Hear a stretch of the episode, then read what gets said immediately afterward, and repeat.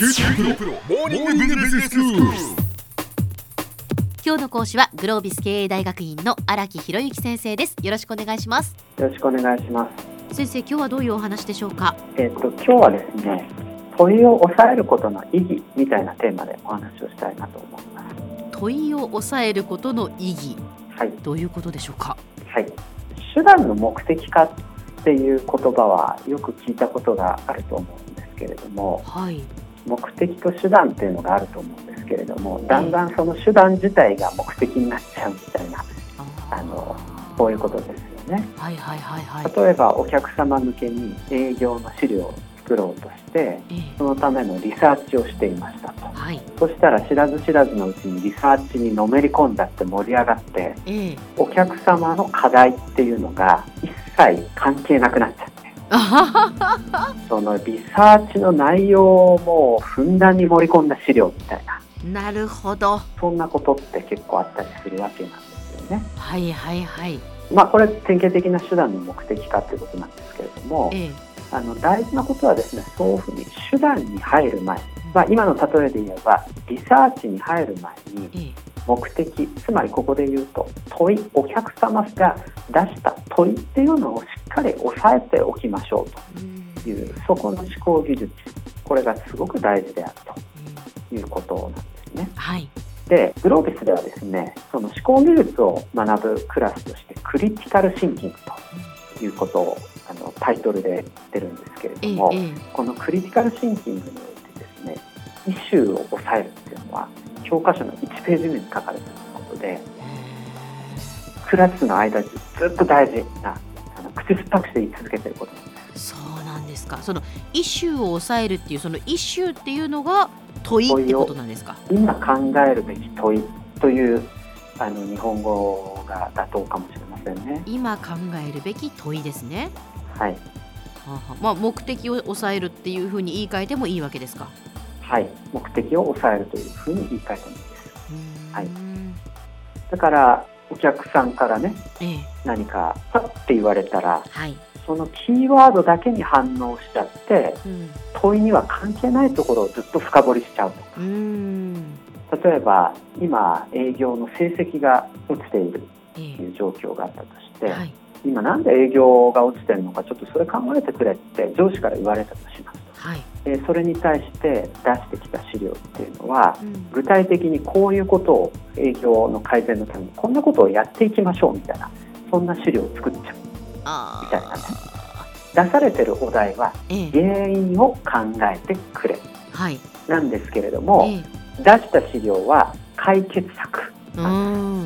これは似て非なるものなんですね。はいはいはい。本来はなぜ今営業が芳しくないのかということをうん原因をまずしっかりと定義するっていうことがやらなきゃいけないこと。はいはい。なんだけれどもちょっともうちょっとこういうキャンペーンやりましょうと。かこういう広告打ちましょうとか。ええええ。そういうところばっかりもりもりやっていると、うん。これはイシューがずれてるっていう状態。なんではすで本人は抑えたつもりなんですね。あええただそれは本当に営業が芳しくないっていうことキーワードだけ頭にスポーンって入ってきてうん。そこから先丁寧に問いを抑えることができずに作業に進んでしまった。はい。っていうことが問題にあるわけなんです。えええなので本当に丁寧な、ね、基本動作として問いをしっかり抑える確認する。もらった瞬間にこういうことでいいですねと。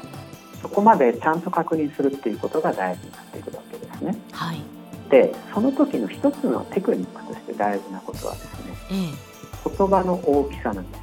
言葉の大きさ。つまり抽象的な言葉で問いを表現されるとえこれですねふわふわしちゃうんです。えへえ。面白にならないんですね。例えばですね、ええ。じゃあ我が社のバリューを上げるためにどうすべきかということを考えてくれほうほうほう。てそういうお題が出されたとしますはい。バリューって価値っていうふうに思っていいですか？価値ですね、ええ。価値。この問いどうですか？我が社のバリューを価値をバリュ価値ーをを上げるために。これすごいふわふわしてますね。わふわしてますね。なのでこういうふわふわした問いっていうのは要注意なんですね。うんうんうん。で我々はそういうふわふわした問いを受けた時ええ。に勝手に解釈しちゃうんですあこういう話だなと思ってはい。問いを自分なりに変換して進めて2週間作業してえで出した時「はお前何やってんの?」って「俺バリューっつっただろ」とか「えバリューってこれじゃないですか」あー。その目的と問いとずれてるわけですね。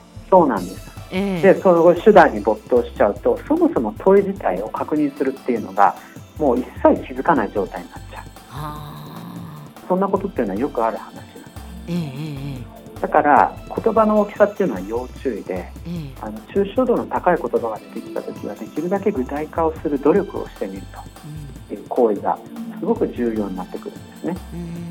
そうしないと後工程でどんどん被害者が増えてくるんです。例えば今我が社のバリューを上げるためにどうすべきかっていうお題をもらったとします、ええ。私が。はい。でそれをまた部下である小浜さんにはいこういうお題もらったからさリサーチしてよみたいな。ええええ。でそうするとまた言葉が変換されて解釈が変換されてはい。で小浜さんはそれでなんか自分なりに解釈した問いでも徹夜の作業をしてうん。こうやってどんどん伝言ゲームで被害者が増えていくっていう構図が出てくるわけですよね。一番最初に言ったその、まあ、部長なのか次長なのか分かりませんけど、その、は 問いの答えにはならない答えが返ってきてしまうわけですね。そうなんですじゃあそういうそのふわふわした問いが来た場合そこで一旦やっぱりお互い具体的にどういうことなのかっていうのを確認する作業も必要なわけですね。そうです。これがね基本動作として大事なんですけれども、はいはい。怖いのは勝手な解釈で理解したつもりになっちゃう。もしくは問いを投げた側も伝えたつもり分かってるだろ。うん。俺が言うバリューっていうのはさみたいな怖いですね。お互い勝手に思ってるっていうのはね、そうなんですうん、間違った方向に進みますよね。はいでは先生今日のまとめをお願いします。今日はですね問いを抑えるということを中心にお話をしてきましたけれども手段の目的化というキーワードを冒頭申し上げましたが手段に没頭せずにまずは目的を抑えると目的すなわち問いですね今ここで考えるべき問いえーそれをしっかりと確認した上でえー手段に進んでいくえーそんなことが大事だというお話をさせていただきました今日の講師はグロービス経営大学院の荒木博之先生でした。どうもありがとうございました。ありがとうございました